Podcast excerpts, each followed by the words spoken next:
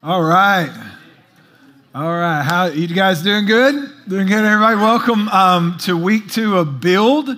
And um, and so we're in a series that we call Build. And really, um, the greater purpose, so there's a couple things. We are talking about how we're building a campus and how we're going to complete it. We are talking about that.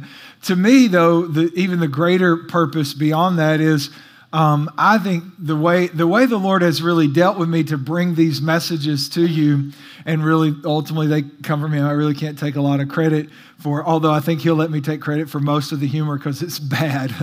and so, uh, anyways, but um, but I can't take all the credit for that. But I think the way the Lord really showed me to lead this series is.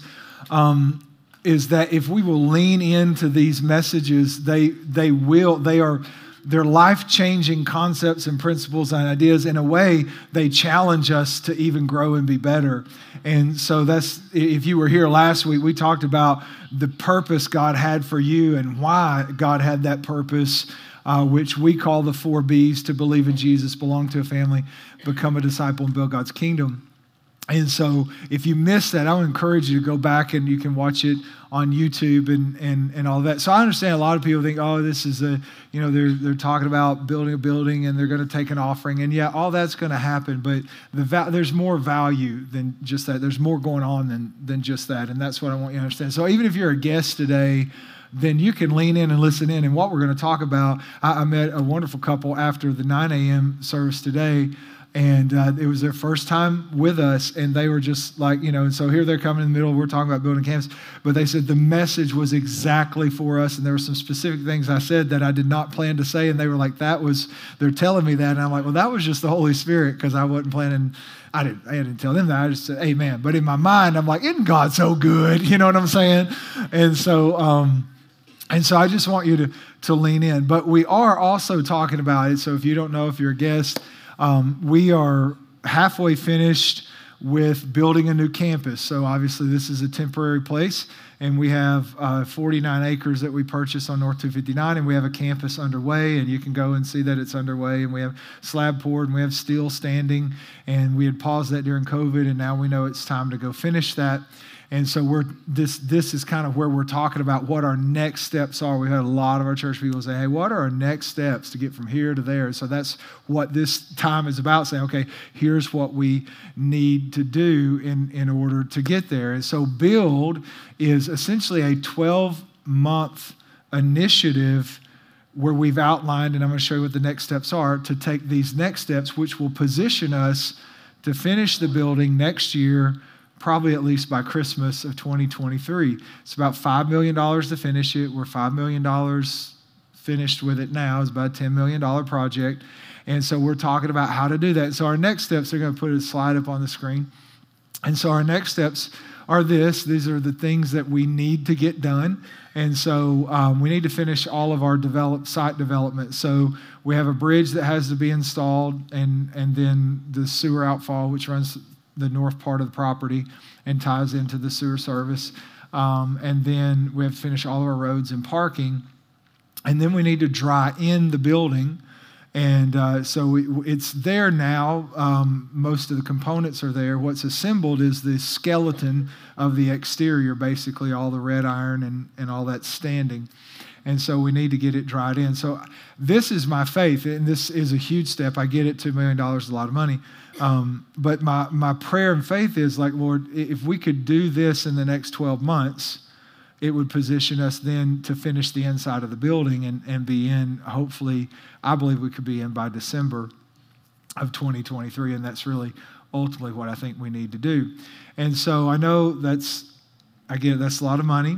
And so, but here's here's what I want you to understand. So there's, um, I talked about this last week, but I'm a destination person. So where are my destination people? Like, give me an Ambien, wake me up when we're there. You know what I'm saying? Like, you know what I'm saying? Like, I, I don't really take Ambien, but I'm and I'm not against you if you take it. It's just a terrible joke, is all it was. Anyways, um, but I'm just saying, I just want to, I just want to get there, you know, and. Um, and so uh, I, you know, but there, then there are journey people. So we're the road trip people, and you have a playlist for this. Yes, how many of you have a playlist for the? Yeah, uh huh. Yeah, you're those people, and we love you, and we need you in our lives. to, to tell us about road trips and journeys, and we need you to drive so we can fly. And so, um,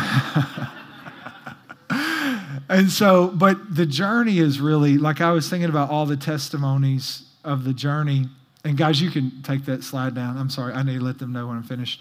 And it really doesn't apply to you in the room, but the people at home, they can't see me when that slide is up. And so, and I know I'm handsome and they want to see me. And so, I'm just kidding. These are the jokes, people. They're horrible. All right. So, anyways, um, but I was thinking about all the testimonies. Like, like I understand it's two million dollars. I understand it's a lot of money. I, I get all that. Trust me. I, I deal in that part of our world all day as a church. Like, I understand the budget and all that. But you know, we were in a. I was talking to a person this week, and she was sharing what God had done. That when we had gone through the the first part of Arise um, which was initiative to get us where we are. Because we did that five million all cash. Like we've never taken a loan. We don't owe any money. So if like our if I mean it's probably good to know. I mean if you're new or not, our church I think is somewhere around six million in assets with not one dollar of debt so far. And so um, and so I mean that's just the that's the faithfulness of God is what that is. And um, but this individual was sharing, they said, you know, if we made a commitment the first time and it was a sacrificial, it was a large amount of money, um, and we gave it to the Lord, and they said, currently that same that amount of money is in our account right now. Let God put it back. And um, and I remember for me when when just me what I did personally, I'm not telling you the first time around is I cleaned out my savings account gave everything I had, and and I'm actually in a better place today than I was then. And so I'm just I, the point is, and and I don't have a I don't have a lot like you know I'm not rich or something like that, but I have plenty, and and I want every person to have their own stories and their own testimonies. Really, to me, that's where the value is. And so, yes, I'm going to unashamedly ask every pathway person, even if you're online, but you consider us your church. I got a message from a lady this week. She's like, I watch you every week and it is changing my life. And, you know, if, if we're your home and this is what, you know, if you have a church home, that's, you got something else, that's fine. You're welcome to watch in. But, but um, I'm going to unashamedly ask every pathway person um, on February 27th is when we will make commitments for 12 months and say, This is what I believe God has put on my heart. So, this is what I'm asking you to do. Prior to February 27th, go meet with God, meet with your family, look at your budget. And I'm not asking, here's the only thing I'm asking that I think is so simple because I just put my cards on the table. I'm not going to manipulate you and I'm not going to tell you you're going to get rich if you're going to give and I'm not going to try to put amounts in your head or make little envelopes that I'm not, I mean, this just I don't I don't do well. I'm called to be a pastor, not a money raiser. Okay, so um, there's my cards on. That's why I'm not good at this. So I just kind of just have to say, hey, here's what we're doing, kids. You know, and so um, but. I, because I so much believe in what God wants to do in all of our lives, and I want you to have your own stories, and I want you to see the faithfulness of God, kind of like this individual that was sharing their testimony, kind of like the testimonies that I have in my life that I could share um, I, I, want every person to go, I, this is all I want you to do. Ask God, Lord, how much do you want me to give over the next 12 months? Like, what is my commitment? And I'm not, I'm not going to manipulate you and tell you what it is. I'm just going to say, just go ask God and don't, don't, because here's what we do, and especially men, because we're, you know, we're like this, men. You hear someone say, we're going to do commitments. Well, you know, I guess I could give X. I'm not asking what you guess you could give. I want you just to go at the, the obedience and the faith is what changes your life, not the amount. Right?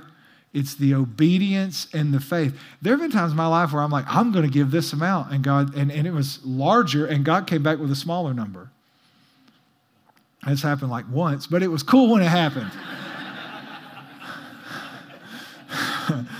But usually, God is going to stretch us and God is going to give us a number that seems like, man, I don't even know exactly how. And then you have to sit down with your budget and you have to figure it out. But all I'm asking for is I want 100% commitment. I want everyone on the 27th, and, and we'll get cards to you. So just stay in the boat with us. We're all going to get there. But on the 27th, I want you to come. And it's, it's two things big give weekend, and it's um, commitment weekend. And that's where we turn in our commitment cards with a, with a first offering for that, or we call it a first fruits of that. It's kind of the biblical terminology. And what I'd l- really love to do is at the very minimum, with that, just that on that Sunday, pay for the bridge, which is about $200,000. If we get the bridge and the sewage, which is a little bit under $400,000, that would be thrilling. But I would like to be able to get that paid for just out of that day when people bring their commitments and their first offering on or their you know their their first fruits offering and again that's something god tells you to do i can't tell you what to do but god can tell you to do that and and remember all i'm asking is just obedience and faith for whatever he says and here's why I know. I know that two million dollars is a lot of a lot of money. You know, I mean, hundred dollars is a lot of money if you don't have it. You know, so two million dollars is a lot of money. But I just want to, sometimes, you know, but when you're facing Goliath, you got to remember the reason God gives you a Goliath is to pull the David out of you. Right? And, and, but God doesn't start you with a Goliath, He gives you a lion and a bear. Right? And like I was thinking, like when we moved in this building, we were a young church, we had no money, and this building came available, and it did not look like this. It was, it looked like it was mauve. Okay, I'm just going to say it was mauve. The carpet was pretty rough. The walls were not in here. I mean, it was just, it was like, I mean, we had put as much lipstick on this pig as we can. You understand what I'm saying? Like it was rough. And and I remember we sat down with the elders and we just didn't have, I mean, we were a new church with hardly any people.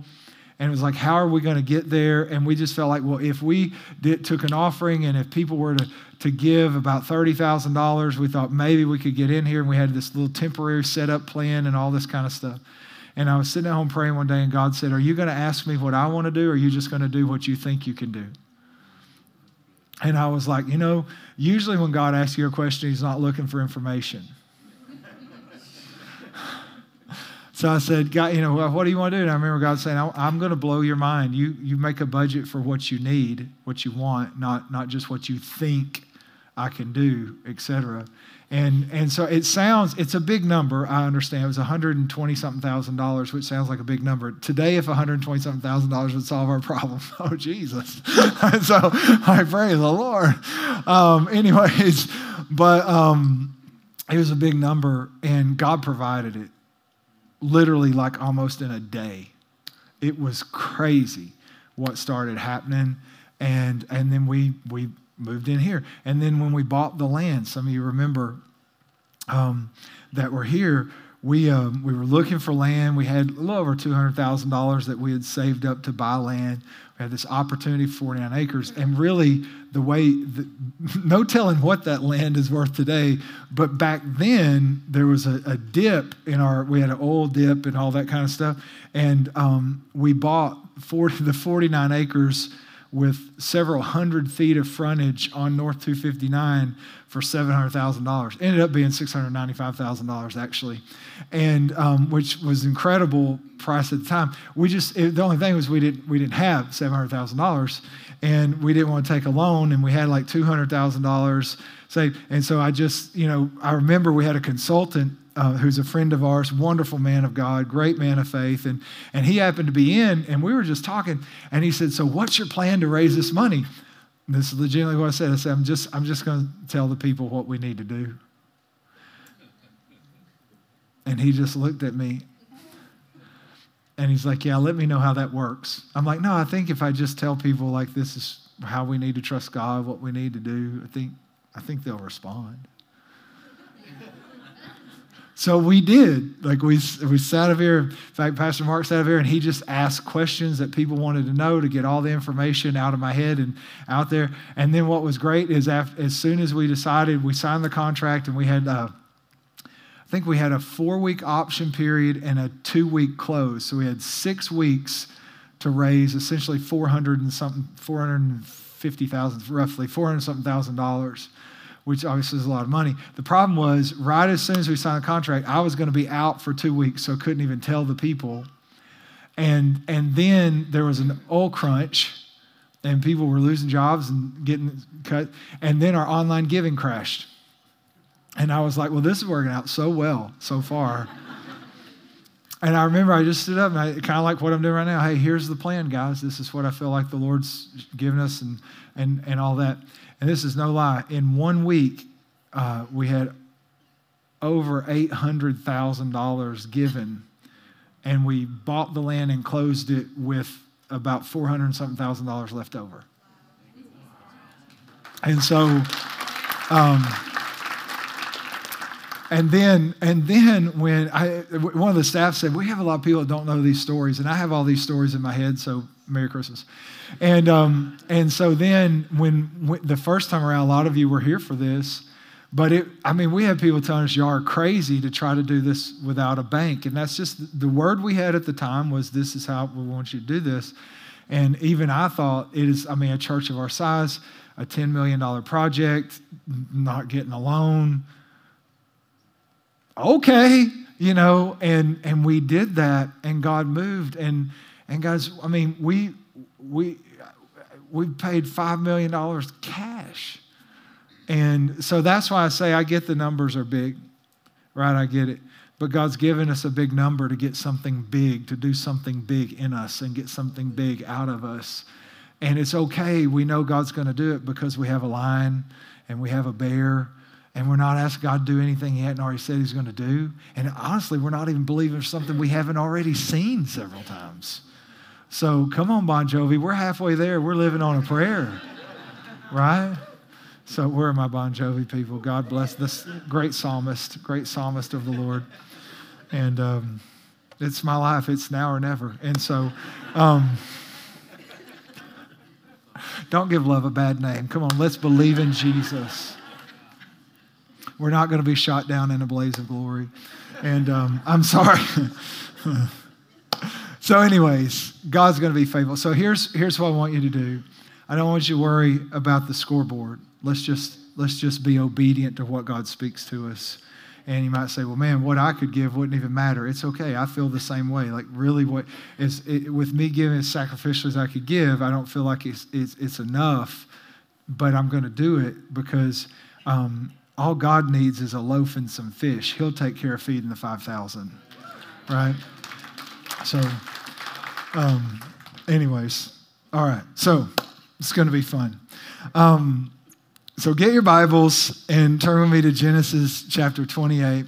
Last week, I spoke about the power of vision, the power of vision.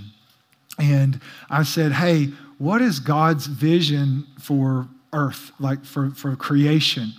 And, and we said, well, what God wanted, in short version, God wanted heaven on earth. He wanted the kingdom of heaven to influence the earth, which is the, that's what the whole Bible's about. And, and we say, well, how, did, how was God going to do that? What was his method? His method was to make man, and he made man, we talked about, to believe in him, to belong to him, to become like him, and to build like him. So we said, how does heaven come to earth? Like, if it's God's calling, our, if it's God's vision, it becomes our calling because we're partnered with God in this, because we are the men or the men and the women, we are the humanity that God created to, to accomplish his vision. So, how do we bring heaven to earth? Very simple. We believe in Jesus, belong to a family, become a disciple, and build God's kingdom. And as we are believing and belonging and becoming and building, we are bringing heaven to earth. So this is, this is our purpose, what we're called to. And that's why we say the mission of Pathways is to help every person believe in Jesus to belong to a family, to become a disciple, and to build God's kingdom. We just make that up. It's because it comes from when God made man. God created man to believe in him, to belong to him. And we see that in Genesis 1.26. And we talked about that. If you missed that, please go back and listen to that. Um, and, and or watch it from, from last week. So this week I want to talk along these lines, and we're going to be in Genesis 28. I want to talk about the power of a place the power of a place. And so, Genesis 28, this is Jacob. Um, so, if you remember, how many remember? So, Abraham, how many in kids' church you sung the song, Abraham, Father Abraham had many sons? Did anybody go to my church? Four of you, five of you, six of you? It's really horrible theology. Father Abraham had one son, um, he did not have many sons. And, and so, you know, but don't let, you know, don't let a, a good song get ruined by, you know, by, by correct theology. So, anyways, um, so Father Abraham had one son. I guess technically had Ishmael too, but you understand what I'm saying. He, he and Sarah had one son, you know, but it's and it's not as good a song. Father Abraham had one son. One son had Father Abraham, and uh, anyways, never mind. Um, that's bad. All right, so this is Abraham. Then he has Isaac, the one son. And uh, then Isaac has Esau and Jacob. Esau and Jacob were twins. Esau was technically the oldest. Esau gets hungry, sells his birthright to Jacob, which was the oldest had a birthright and a blessing. Um, and that was very important in their culture. We talk about that another time. And so the, the blessing and the birthright always fell to the, the oldest. But then uh, Jacob sold Esau, or Esau sold Jacob his birthright for some for some soup. Really, if you read the Bible, um, must have been some great soup. And so, um, and then Jacob kind of tricks his dad into getting receiving the blessing. So now Esau's lost the birthright and the blessing. The situation is Jacob is is kind of like um, uh, Emeril Lagasse, like he's a chef right? Um, Esau is like, you know, Steve Rinella from Meat Eater. He's a great hunter. So Jacob's like, I cook, he kills, I should run. And so, anyway, so he's on the run from, he leaves Beersheba where they were at and heads toward Haran looking for love, literally, a wife. And all of a sudden, I'm in my head looking for love. And in all the wrong places. But, anyways, um, Jacob, ADD is real, y'all. Uh, so, anyways, Jacob left Beersheba. He's heading to Haran. It's over 3,000 miles of this journey. And uh, he has this encounter with God. And so we're reading together. Verse 10 Jacob left Beersheba and set out for Haran. And when he reached, everybody say, a certain place. He stopped for the night because the sun had set. Taking one of the stones there, he put it under his head and lay down to sleep. That's how you know you are tired. When you can fall asleep on a rock. That man had been running. He had a dream in which he saw a stairway. Come on, stairway to heaven. Praise the Lord. Anyways, he saw a stairway resting. Good song. Anyways, he saw a stairway resting on the earth and its top reaching the heaven, and the angels of God were ascending and descending on it. And there above it stood the Lord, and he said, This is what God said I am the Lord, the God of your father Abraham, the God of Isaac, and I will give you and your descendants the land on which you are lying. And your descendants will be like the dust of the earth, and you will spread out to the west and the east and the north and the south. And, and look at this. And all the peoples of the earth will be blessed through you and your offspring. And I am with you and will watch over you wherever you go, and I will bring you back to this land, and I will not leave you until I have done what I have promised you. And when Jacob awoke from his sleep, he said or thought, Surely the Lord is in this place, and I wasn't aware of it. And he was afraid, and he said, How awesome is this place! This is none other than the house of God. This is the gate of heaven. And early the next morning, Jacob took the stone he placed under his head and he set it up as a pillar and poured oil on top of it. And he called the place Bethel, which literally means house of God, though the city used to be called Luz.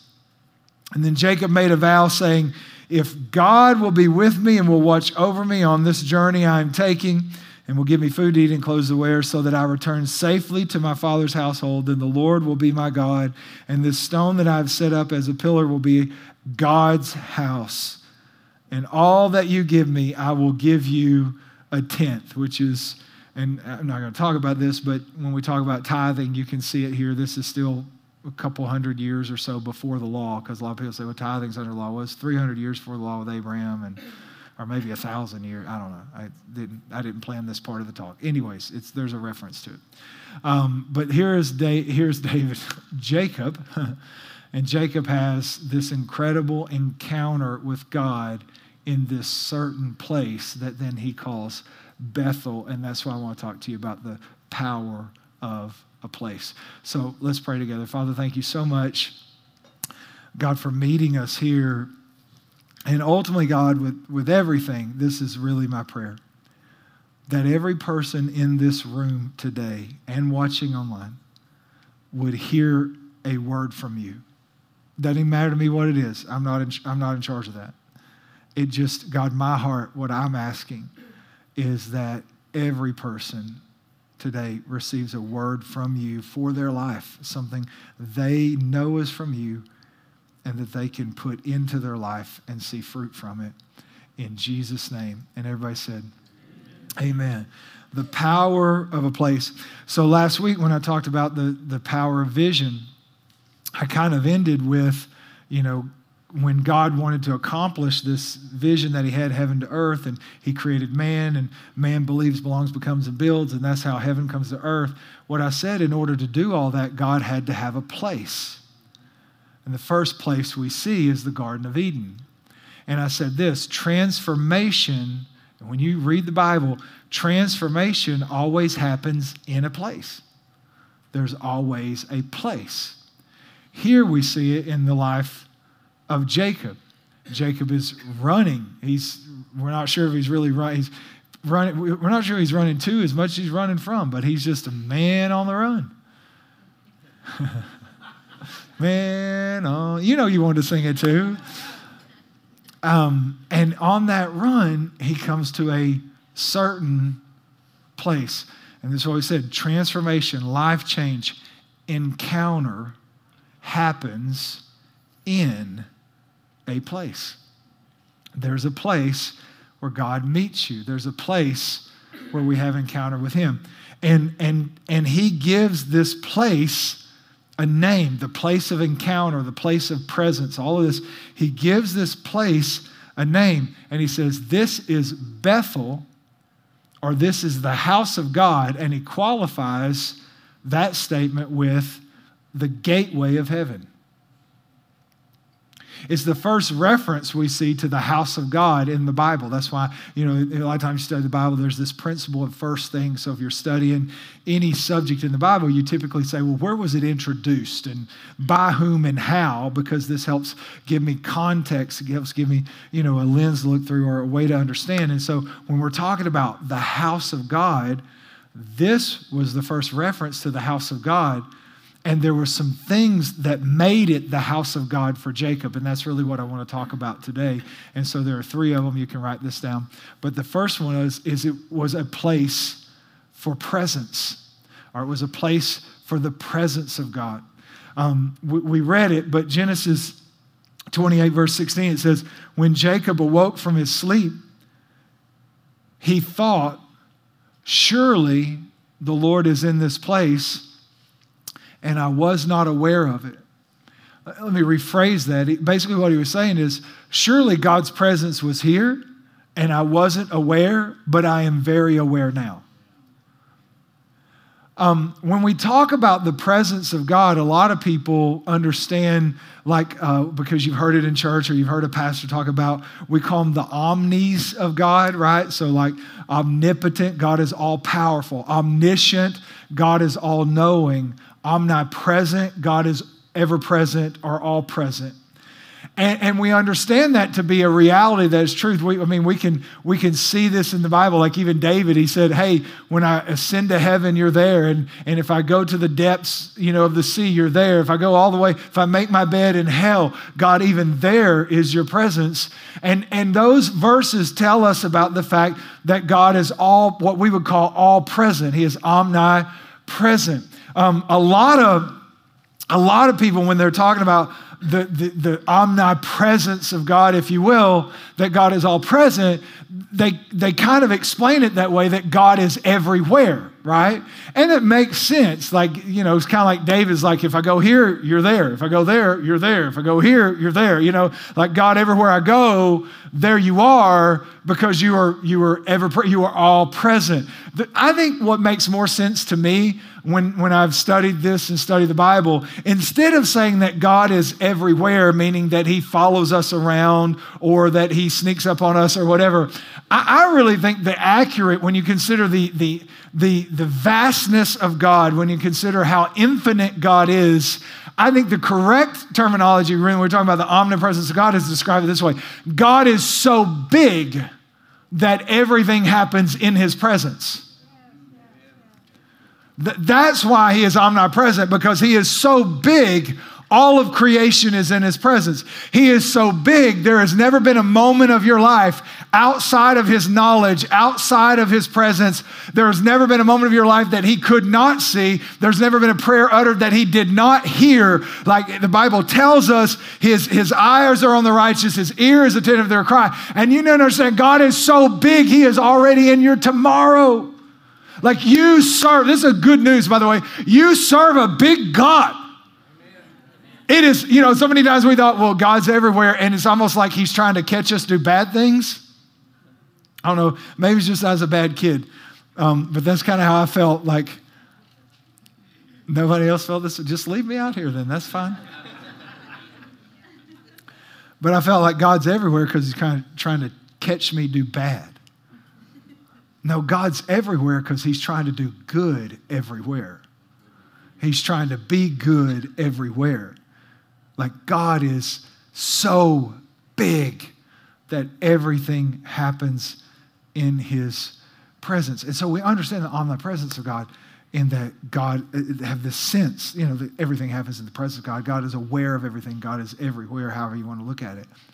But what we see in Genesis 28 is this transition from the omnipresence of God to the manifest presence of God.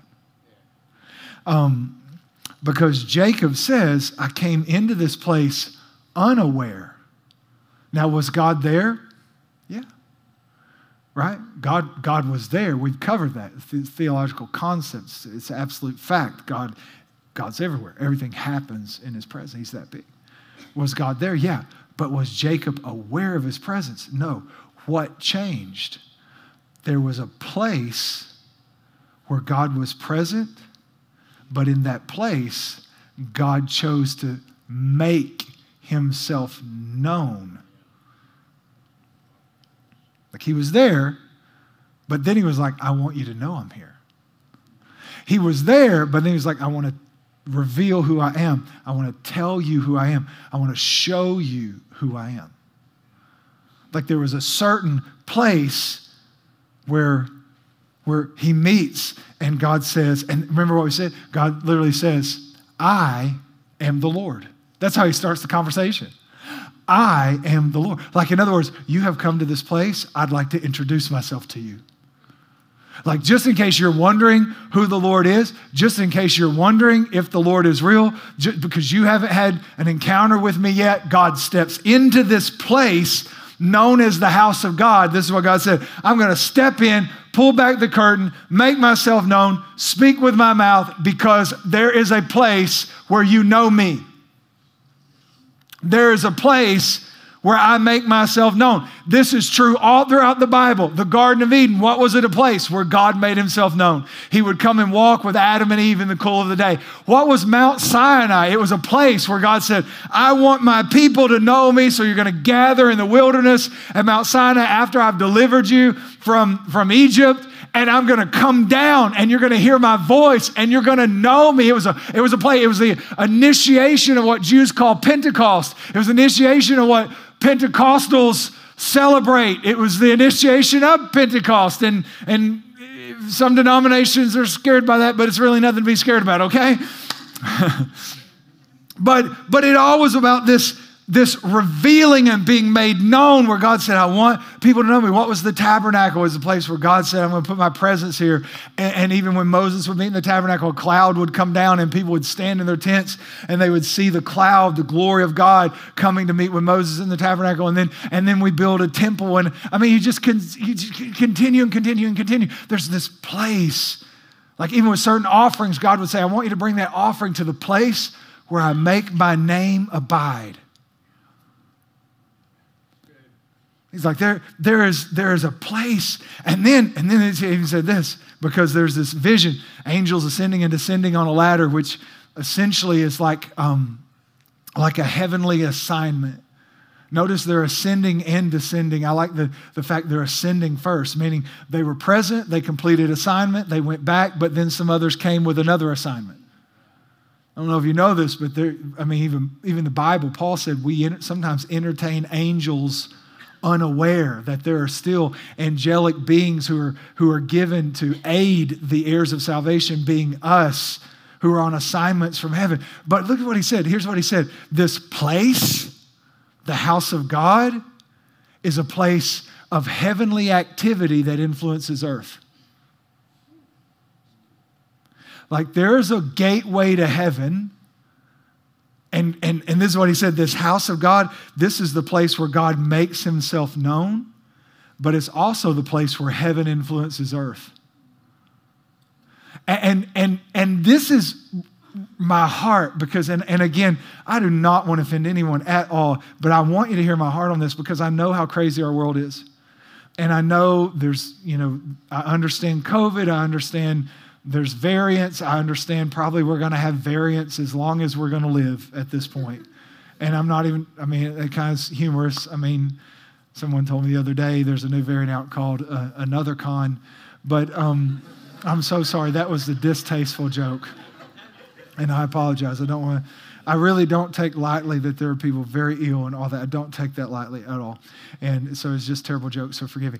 But my, my point is, is that is that it's there's more so many excuses to not come to church and they're they're actually decent excuse like they, could even be qualified as reasons you know what i'm saying? Like um, and and when we switched and everything shut down and everybody moved to online and like i am so grateful for our technology and i'm so grateful we have wonderful people who give because it costs money and but we're able to do it. And when i get testimonies from people who watch online it's it's all that is wonderful I'm like i'm so happy and we're not going to stop. But but you need to understand that what god is qualifying and jacob is understanding is that that church, the presence of God, there's a place.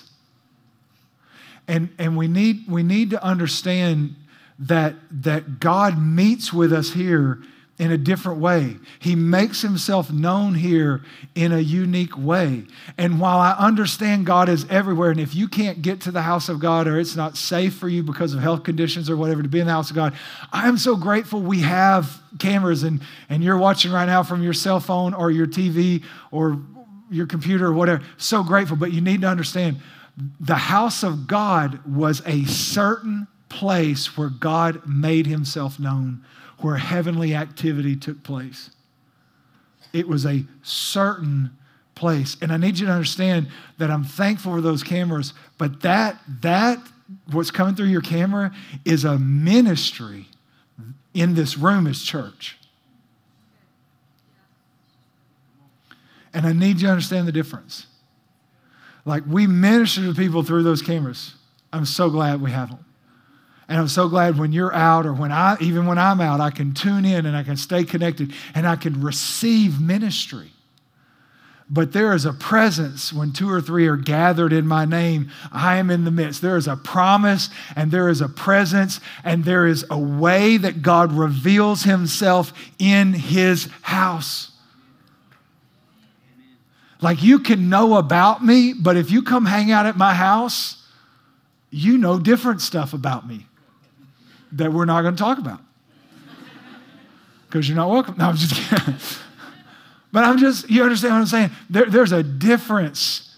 And, and this is when we see, when we see this place talked about, it was a place of encountering the made known presence of God, where there was heavenly activity that was influencing earth and it was happening in a certain place.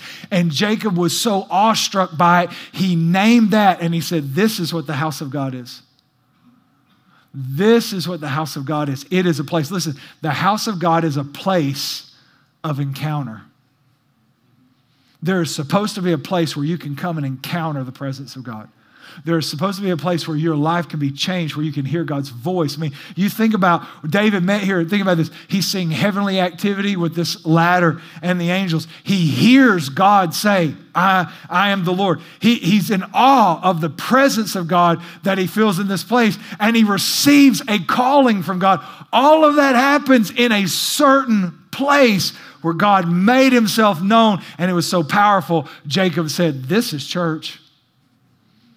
That's what church is right there. This is the house of God.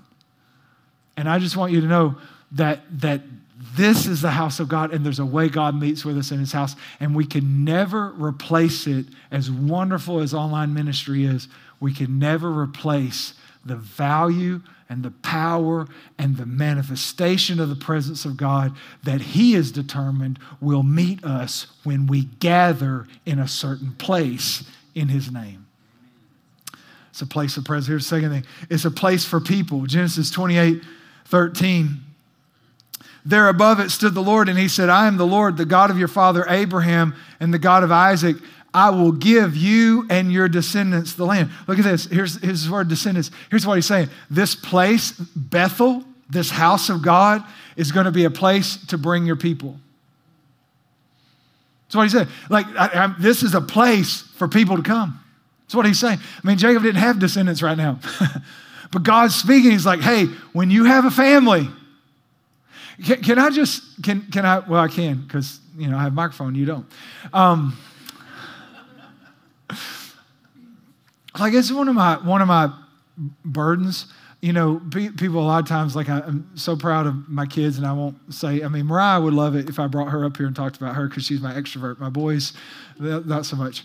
And uh, and so i don't want to like so y'all don't look at me not them. But anyways but I'm, I'm so proud of them and their heart for the lord and like my oldest leads worship for our student ministry and and this leadership stuff there. My kids love going to students. They love being here. They're here every week and I love that. And I've even had people say, man, I wish my kids loved church as much as your kids love church.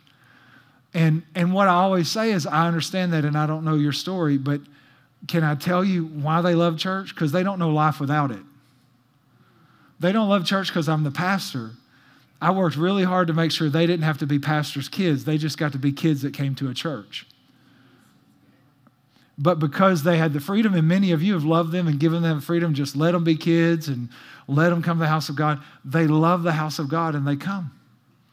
And, and my concern, parents online and all that, is you have to make a priority of bringing your family to the house of God. And here's why because when they turn into adults, you want them to have values that are congruent with Judeo Christian values, right? And you, you want them to make decisions based on the Bible. But think about this you need you need to bring them to the house of God so they have their own encounters with God. Because at some point, it's not enough that it's your faith, they have to make it their faith. And, and my burden is with, with all this, you know, we'd have a lot of young families saying, we just, it's just easier, you know, it's hard to get the kids ready. I'm like, hear what you're saying. There's going to be a day, and, and you're, you're teaching them, and you're watching online, but they're playing in the other room. My burden is what he's telling Jacob hey, the house of God, that's where you bring your family. It's a place for your descendants. It's a place for your people. Like this is part of what happens at the house of God. The presence comes, but the presence comes to meet with people. And he's like, so you bring your people. Look at what he said. Bring your people back here. Bring your, yeah, take them to Disney, but bring them back here to the house of God. Yeah, take them to play baseball, but you better bring them back here yeah, great, they're in gymnastics, but you better bring them back here. You better teach your family the value of coming to the house of God where He makes Himself known to them so they have their own encounters with Him.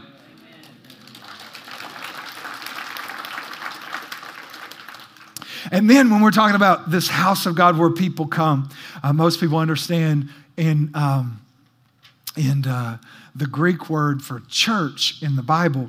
The word church we actually get from German I don't know how we got that, but it, anyways. But uh, most people, when I say church, like how many people, when I say church, you think of like a really pretty kind of white building with kind of a steeple? Does anybody else see pictures like that? Like you say, like I saw the other day, I was driving and I literally saw what was like a, a like an old chapel. It was so pretty. I was like, oh, a church, that's such a pretty church. When truthfully, it's not, it's a white building. But we call it a church because that's what we were taught. But the truth is, when you look at the Greek word, most of you know where I'm going with this, but the Greek word that's translated church in your Bible is the Greek word ecclesia, which does not have any connotation or direct association with a building. It's actually better translated the assembly, meaning it's not church till people assemble. So, what you need to understand, we're not actually building a church, we're just building a place for the church to assemble. Right? Which there's a value in assembling. And by the way, we're not building a place for the church to gather because there's a difference between a gathering and an assembling. Have y'all ever played with Legos? Come on, moment of truth right now. Raise your hand. I see that hand. I see that hand. I see that hand. You can come for prayer. Anyways, I'm just playing. Um, yeah, I, I, love Legos. Growing up, our, our boys more played with Legos than where I did, so we love Legos. I also think uh, Legos, as much as I love them, they are associated with hell. In that, if you because if you go to hell, they put you in a room with little Legos all over the floor, take your shoes off, turn the lights out, and say, walk around. How many have ever found a stray Lego in the middle of the night with a yes? And you went running and leaping and praising God, didn't you?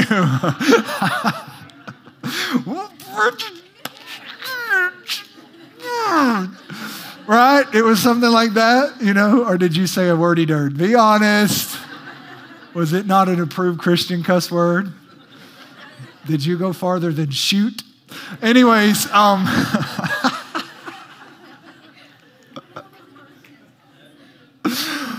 but um, let's say, and I can't remember where we were at one time, but we saw like the, the Lego Death Star, like this, like, I don't know, eight billion pieces.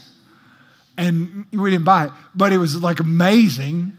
And, but here's what I know think about this you could take that box and open it and pour it out, and you would have gathered the Legos, but you would not have a Death Star. You would have a gathering. I mean, you might have a hazard, maybe even a death hazard, but you would not have a Death Star because the only way you get to see the glory of it is not when you gather it, it's when you assemble it. And like this is like why when we have life groups launch and we're talking about men's gatherings and we have women connect, it's what all of these things, you know what they're aimed at?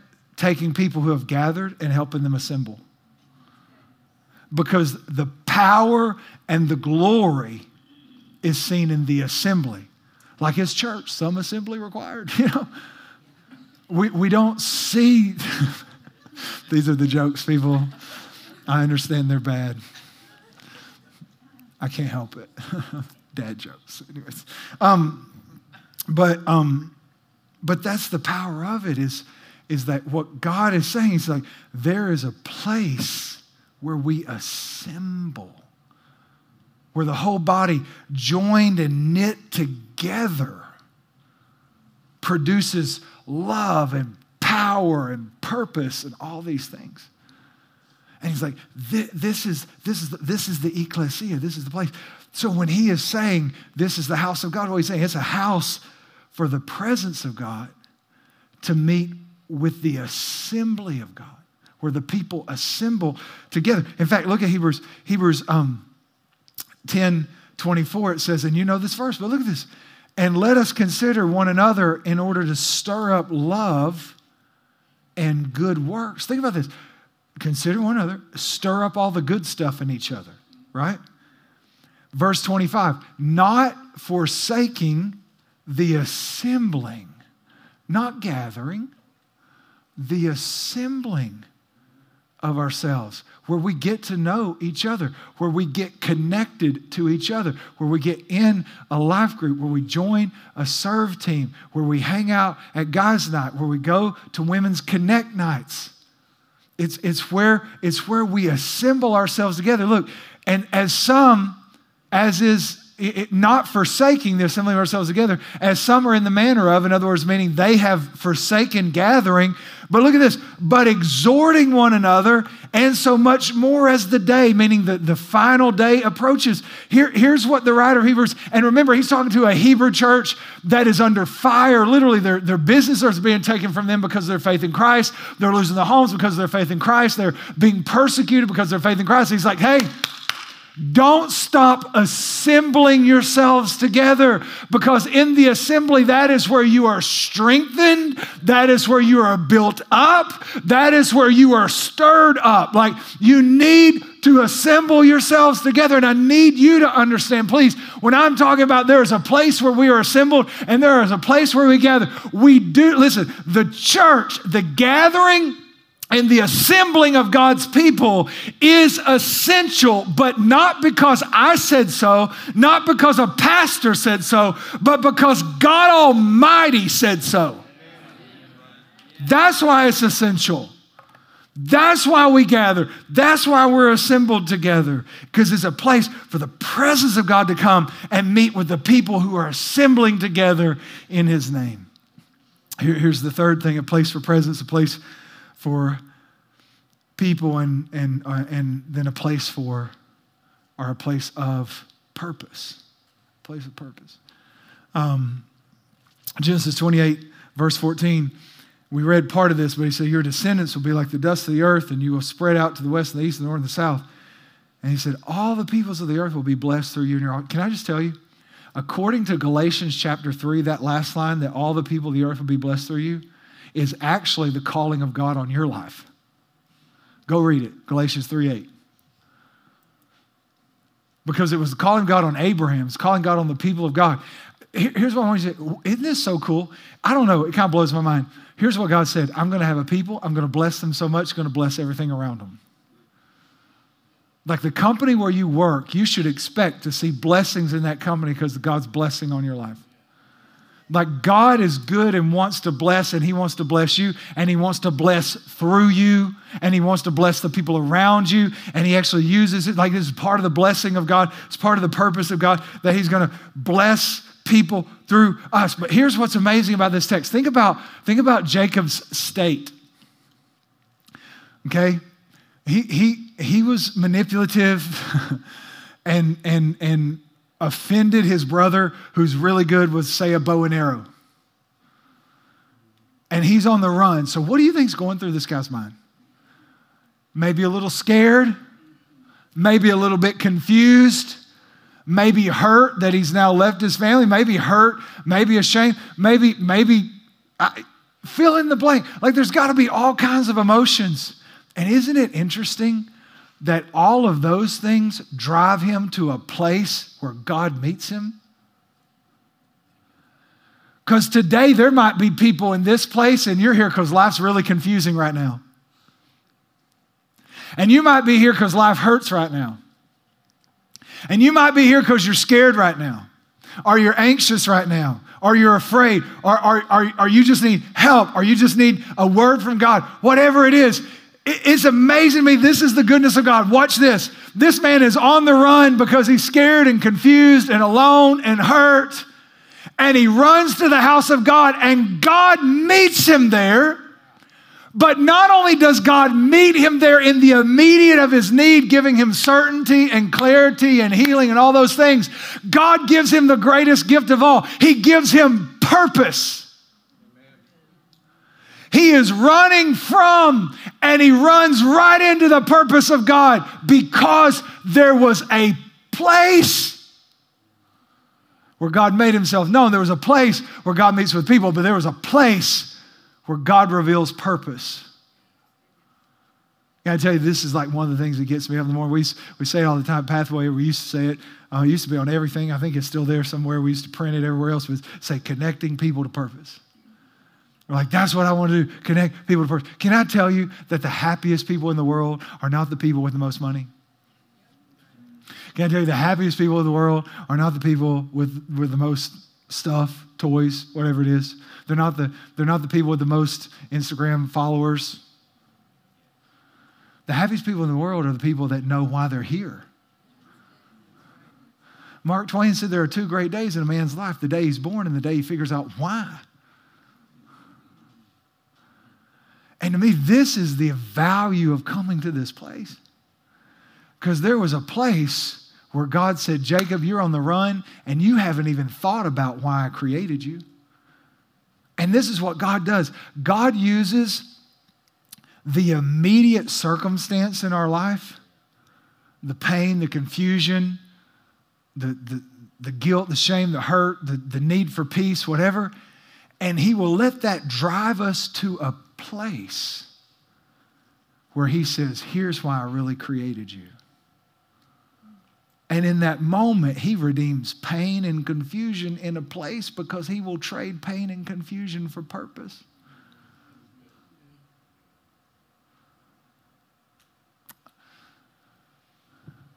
That's like my heart. Like, like when you get up in the morning. Like I get up in the morning.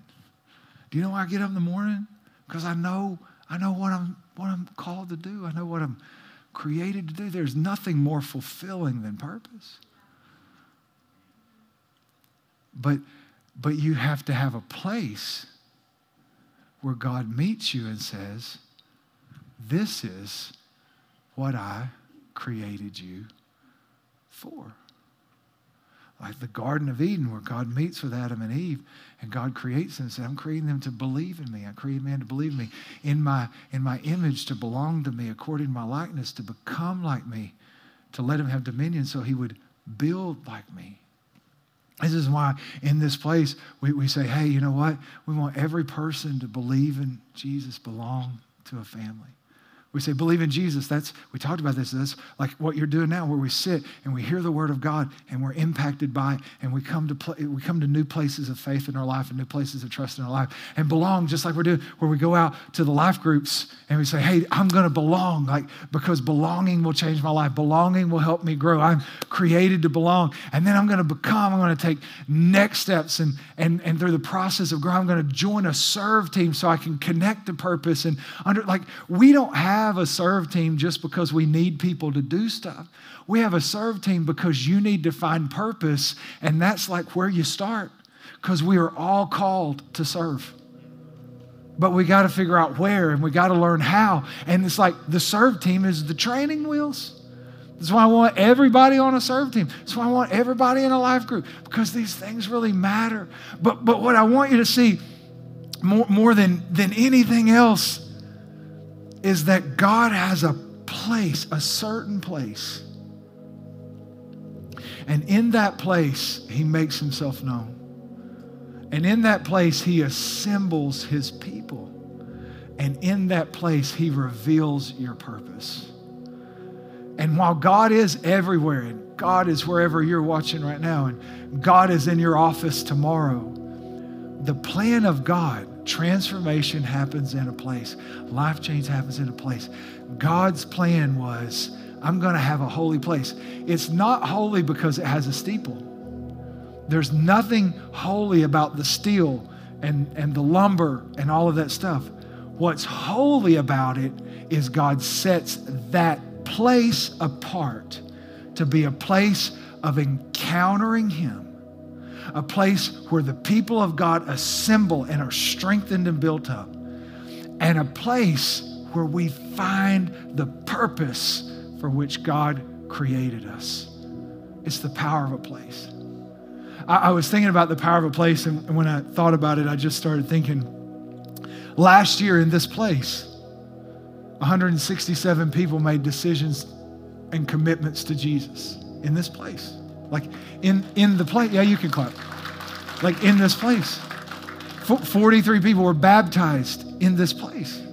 And then I started thinking about like June and his healed collarbone in this place, and Jesse and her healed allergies in this place, and Candy and her healed rotator cuff in this place, and Catherine and, and how God healed her heart condition in this place, and Drew and Catherine, how God healed uh, that Catherine and gave them a miracle baby girl, Violet. And I thought about Kate and Levi. And I just started thinking about Clay and how God cleared his lungs of, of this, this disease. And it all happened what? In a place. And that's why I named the message The Power of a Place. Nothing can take the place of the place where God meets with us. Amen. Can you give Jesus praise today? Why don't you stand with me and I'm going to ask our prayer team to come and we're going to pray. And right now, I know probably some life group leaders you need to sneak out. So, if everybody that needs to move will move real quick and then we're going to pray together. And then, yeah, prayer team, if you'll come. And, and what I want to pray today is just really how I started. I mean, we talked a lot about a lot of things. And I think you got the message. I think you understand it. But I just want God to speak to you about it. That's really all. That's really all that I want. Just God to speak to you about it. And so will you bow your head with me and and God, I just pray right now that you would speak to every person in this room. Lord, whatever it is they need to hear. And again, it can be something from the message, be something you just speak to them, but whatever it is, God, I just want us to lean in. And if nothing else, God, I want us to make a commitment to your house, to your place, to Bethel, the house of God. Lord, I just want us to, to lean into that and see, God, this is that place where you make yourself known, where we're assembled with people, where we, God, find our purpose. So, God, I pray right now, everyone would hear from you. Online in the room, everyone would hear from you. And, and God, I pray today if there are people in this room who do not have a relationship with you, they don't have a good relationship with you. Maybe they've been running like Jacob. Maybe, God, they need forgiveness. Maybe they just need to know you. God, I pray you would draw them, and in just a minute, they would come to the front and just tell one of these safe, wonderful people, hey, I just, I, need some help with my relationship with God. I just want to get connected to God. However, they would say that. God, I pray anyone that needs prayer would come and, and God, that you would meet them here. But God, for all of us, Lord, let us just put a maybe a stake in the ground to say, God, church, the place where you meet us is sacred and we commit ourselves to it, to come, to press into encounter, to assemble with people, to find purpose, God. Lord, we thank you that there is a place for us to come and meet with you. In Jesus' name, everybody said, Amen. All right, listen, if you need prayer at all, we want you to come. For any reason, we want you come. Everybody else, make sure you get your kids and then make sure you find a life group. God bless you so much. We love you. I will see you next weekend.